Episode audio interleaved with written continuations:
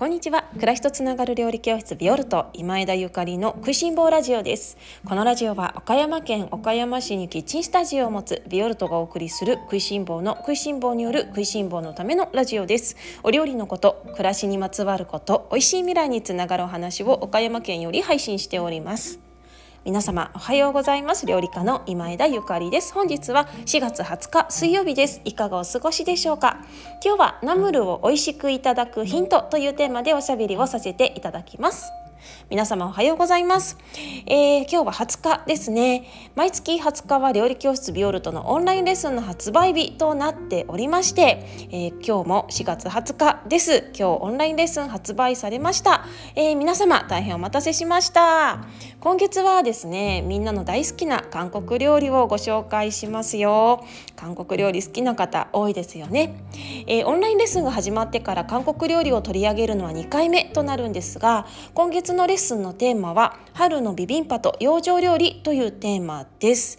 えっと、どんなお料理をご紹介しているかというと、え春のサラダビビンパだったりとかそのビビンパを構成するさまざまなナムルですねそして、えー、養生スープえ今月は4月春の季節は肝臓がちょっと頑張っている季節季節ですので肝臓をサポートするようなあさりの簡単スープをご紹介しています。そして他にもナムルに入れる韓国風の牛肉の何、えー、て言うのかなえっと、しぐれ煮。こちらですねあのナムルに入れなくってもお弁当にめっちゃ合うんですよ。お弁当のおかずにめちゃめちゃ合うのであのとてもあのもう1年を通してねきっといつもお弁当を作ってくださってる方とかお肉の大好きなお子さん旦那様いらっしゃる方なんかはあの楽しんでいただけるんじゃないかなと。焼肉のタレをね市販のものを使わずにもううまみのある香りのあるあの焼肉ができるのでね楽しんでいただけるのではないかなと思っていますのと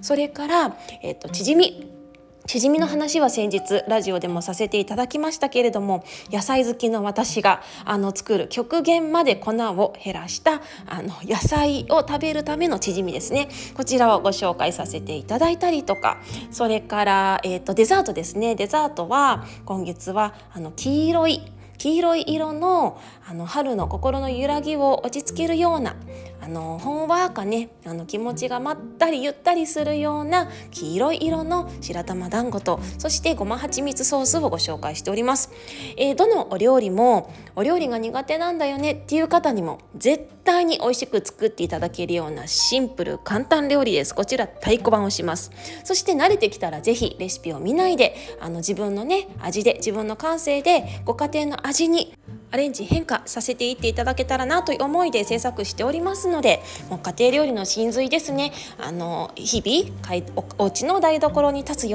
び楽しさっていうのを堪能していただけたらななんて思っております、えビオルトのオンラインショップ気になる方オンラインショップじゃないビオルトのオンラインレッスン気になる方はぜひオンラインショップの方覗いてみていただきたいんですけれどもあの単品でもどなたでもあのご購読いただけますしそしてあのビオルトのオンラインサロンもいつもゆかりさん喋ってるけどちょっと気になってるんだよななんて方あのぜひぜひねオンラインサロンと合わせてオンラインレッスンご購読いただけますとより学びも深くあのなりますし、まあ、オンラインサロンって言ってもね私があの数日に1回あの今思っていることまたそのオンラインレッスンの、まあ、補足みたいなこととか、まあ、いろいろですねラジオのその先の裏話とかそれからそうねあの今進行しているビオルトのオリジナル商品プロジェクトだったりとかまあ本当にいろいろなんですけれどもさまざまなことをね配信してます。あのこちらの方は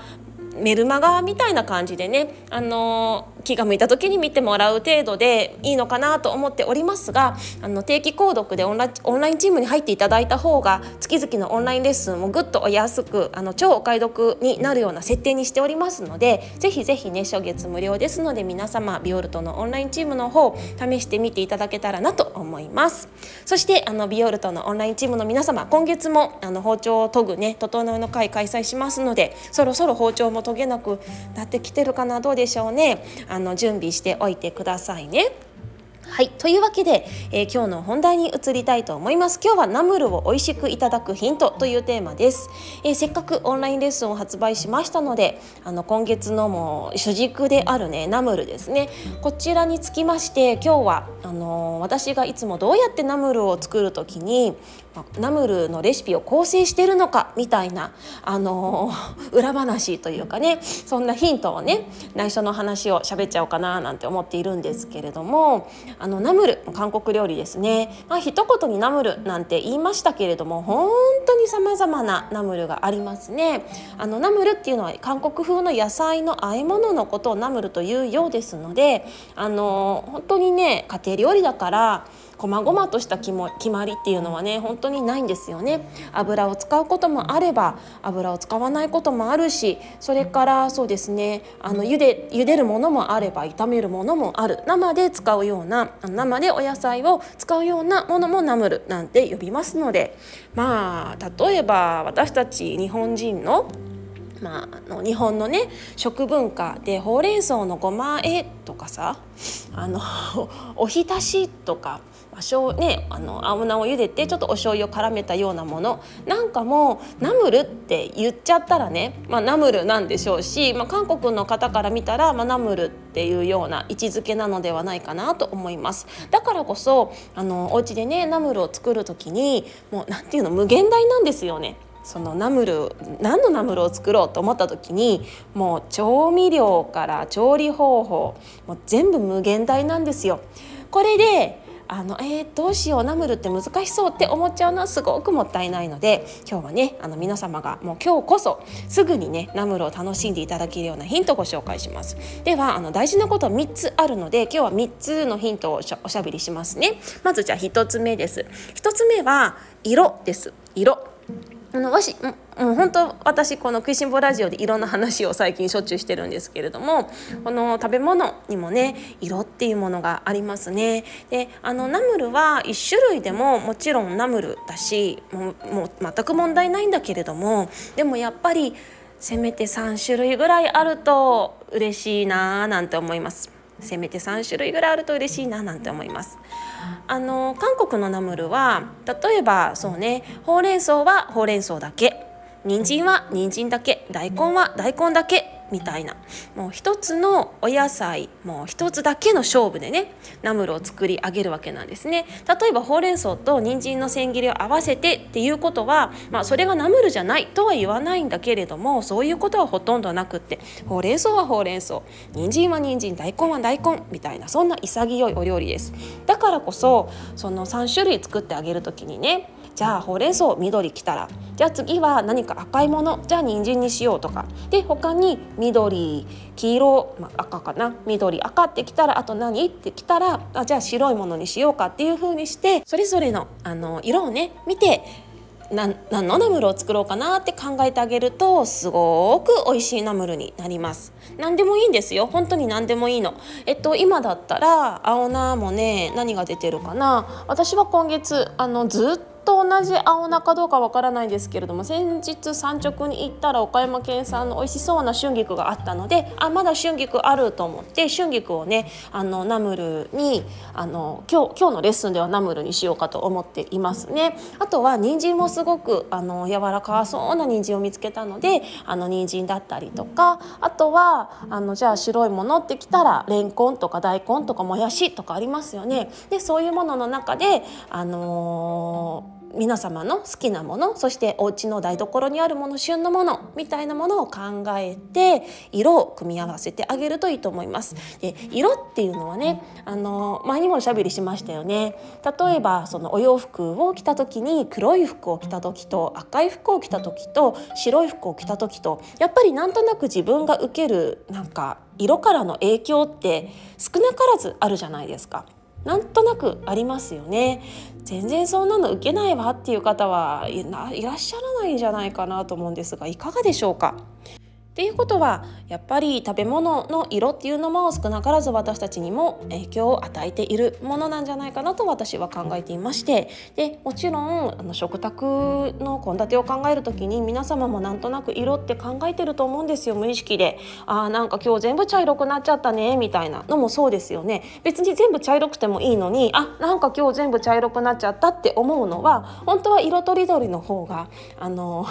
気持ちがいいっていうのをなんか五感で知っているわけじゃない、まあ、もちろん全部茶色い食事でもね美味しいですけれどもねそんな日があっても私もいいと思うんですけれどもただみんななんとなく色を合わせようと思ってお料理しているっていうのが現実なんじゃないかなって思うんです。でナムルをナムルを作る時には是非あの3色以上の色をね作ってあげてまあ3色以上もっと作りたいなんてなったらね5色でも6色でも7色でももうね作れば作るほど本当に美しい本当に美しいです。でぜひあの可愛らしくねあの素敵な器に盛り付けていただけたらもやしだけのナムルも人参だけのナムルも大根だけのナムルも作る手間はね本当にシンプルだからあっという間なんですよ。でもごちそうになります。ぜひ色合わせ楽しんでみていただけたらなと思います。それから2つ目です。2つ目はやっぱり調理方法ですね。調理方法を色の次に考えてあげます。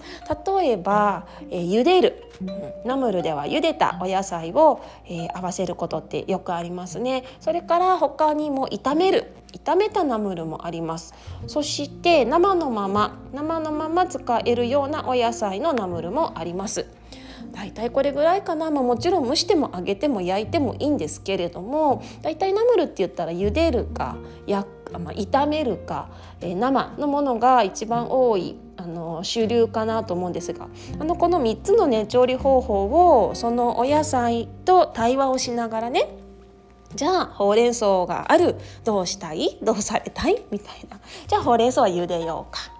もやしはどうする？茹でる？炒める？みたいなね。で他にも大根とか人参なんかは生でも食べられるじゃないですか。でじゃあ大根どうする？とか人参どうする？みたいな風にあの調理方法をね少しずつ変えてあげるとそのナムルが3種類4種類5種類って食卓にお皿の上に並んだ時に食べてる時にねすごく楽しいの。全部茹でた野菜。だとなんかやっぱり全部茹でた味なんですよね。でも一つでもね炒めた野菜が入ってるとやっぱり炒めた野菜っていうのはあのフライパンの中で水分が軽く飛んでますので旨味がギューって凝縮してるんですよね。であの油の感じも相重なってうわうまみたいな。なんかすごくあの他のナムルとの対比が楽しめる。で他にもあの生のお野菜の食感とかフレッシュさみたいなものも捨てがたいのであじゃあ茹でると炒めると生と3種類作ろうかまあじゃ確かにねあの3種類大変かもしれない、まあ、茹でる茹でる生でもいいですけれども、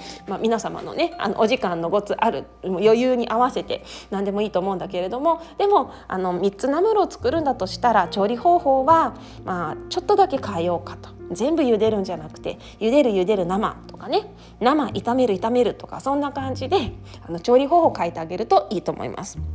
そして最後です。3つ目。3つ目は油。油です。この油をどう使いこなせるかでナムルを制覇する。ナムルをどう制覇できるかみたいなところですね。めっちゃ大事です。あの野菜をね野菜をあの茹でたりとか、まあ、炒めたりして、まあ、炒める時には必然的に何かねあのそこに介する油が必要なわけなんですけれども何の油使うっていうところですね。で何の油使うっていうのを毎度自分に聞くの。あの自分と野菜に聞く。例えばそうね、まあ、じゃあまたほうれん草の話に戻りますけどほうれん草さんを茹でました。でじゃあこのほうれん草に何の油をかけますか？もちろん油をかけないという選択肢もありますよ。であの油をかけないもしくは何の油をかけるかっていうところですね。例えばねあの私ナムルでよく使うのはごま油。まあ、やっぱりあの韓国料理ごま油あのよく使いますのでごま油かけますがまああのいもうねちょっとあまりにもマニアックな食いしん坊話になりますけれども我が家にはさまざまな種類のごま油がありましてあのごま油もどれでいこうかなみたいなねことまで考えちゃうんですね。このあの焙煎が結構効いてるあのコクのあるごま油をかけるかもしくはこっちのサラサラ系の柔らかいあのフレッシュなごま油をかけるかどっちみたいなそこでちょっと一瞬悩んでであじゃあ今日はこっちの気分ってかけたりとかあこのお野菜ならこっちのごま油の方が合うかなとかねそういうふうにして油をごま油でさえも使い分けるまあちょっとあのさすがにマニアックですけれども私はそんなことをよくやってます。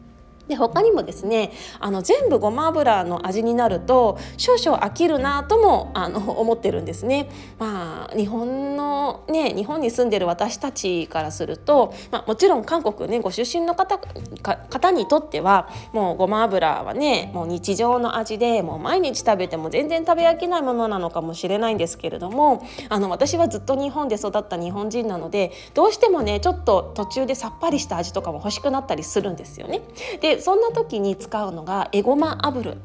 アブルじゃない。エゴマ油なんですけれどもあのエゴマ油ねナムルによく使うんですよ。皆様エゴマ油どうですか？使ったことありますか？あの、まあ、もちろんねエゴマ油もピンキリなのでその味わい香りっていうのはいろいろなんですけれども私があの大好きで使っているエゴマ油はすごく優しい香りで超フレッシュでもうこのままボトル1本ごくごく飲めるんじゃないかみたいな。もう大げさじゃなく本当なの。っていうようなごあのエゴマ油を使っていてでこちらをねあのナムルに使ったりします。特にこの野菜の香りを残したいなっていう時さっぱり食べたいなっていう時に使います。ただエゴマ油はあのとても繊細な油ですので炒め油としてはあの使わない方がねあのいいのでかける専門として使っていただいてそして保管は冷蔵庫でというのがもうあの絶対的にね大事なことですのでまたたねごま油についてはどこかでね皆様にちゃんとお伝えしたいことがいっぱいあるんですけれどもまあ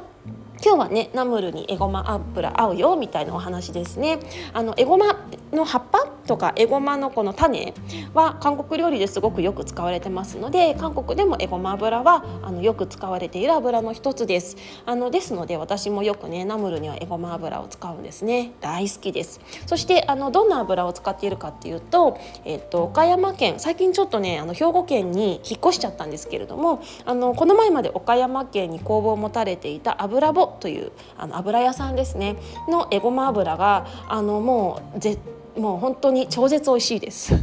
これはもう騙されたと思って試してほしい。そしてあのエゴマ油初めて何か買ってみたいっていう方はもうねあのどこかスーパーとかで買わないで油ぼさんのエゴマ油買ってみてもうあの絶対美味しいから。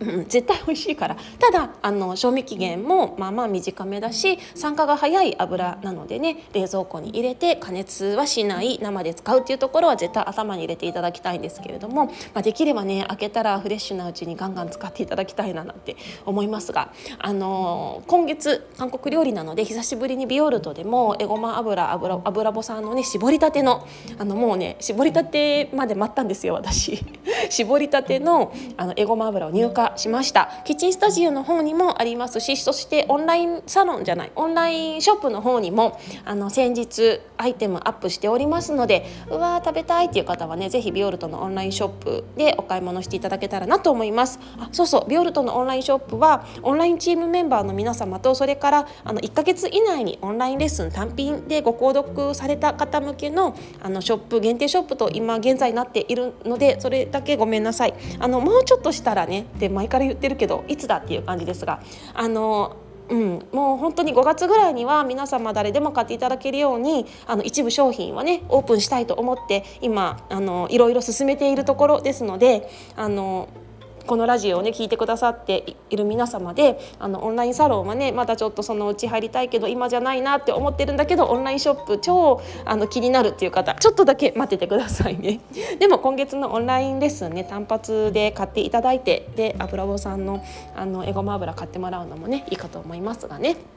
はい、であのそんな風にしてね私はごま油とエゴマ油をあのナムルにはよく使います。もちろん全然オリーブオイル使ったっていいしあの太白ごま油みたいの使ってもいいと思うんですけれどもまあでも太白ごま油は炒めたりとかするのに使った方が美味しいのかな。やっぱこのさらっとしたねあの食感というか、まあ、口当たりが私は好きなので生食使いには基本オリーブオイルかエゴマ油かあの優しい口当たりのごま油を使うようにしています。うん、っていう感じですかね。はい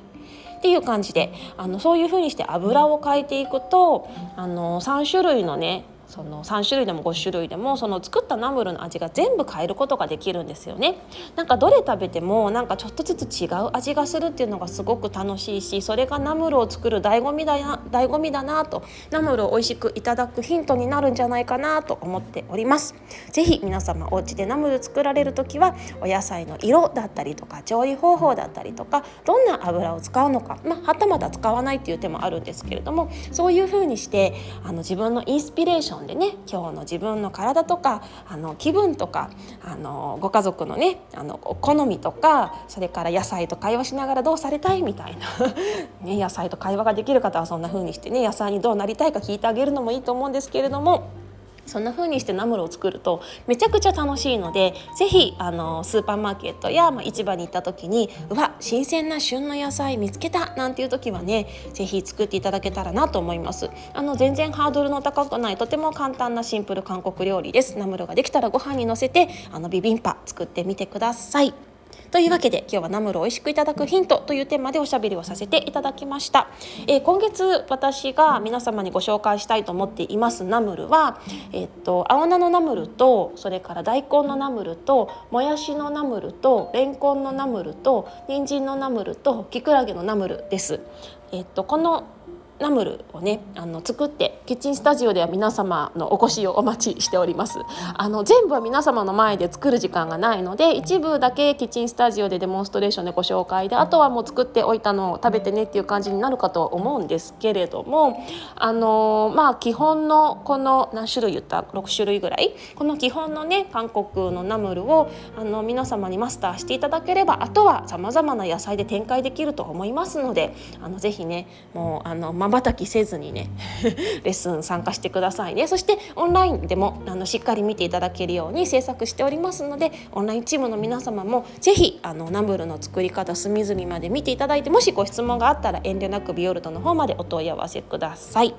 ビュールトのオンラインサロンの中ではですね、えっと、先日私が遺伝子検査のあの私の遺伝子検査の結果ですねこちらもオンラインサロンの中で大公開しております。誰得みたいな。こんなんねなんか公開して誰の役に立つのかわからないけどなんて言ったらいやいやゆかりさん港区ですよなんて言って嬉しいコメントいただいたんですけれどもあそっかあのそう思っていただけるならとても嬉しいななんて思っております。あの今ね流行りの遺伝子検査ですけれどもああの受けてみた私のあの感想とどんな感じだったのか。そして遺伝子検査をもしねこの先ちょっと受けてみたい興味があるかみたいな方にはその注意点っていうかあのこういう気持ちで受けた方がいいよみたいな心づもりなんかを書かせていただいております。ちょっと長い長文になってますのであのオンラインチームの皆様お時間がある時にねゆるりと見ていただけたらなと思います。ビュールトのオンラインチーム気になる方はぜひオンラインショップ覗いてみてください。食いしん坊の皆様のご参加楽しみにお待ちしております。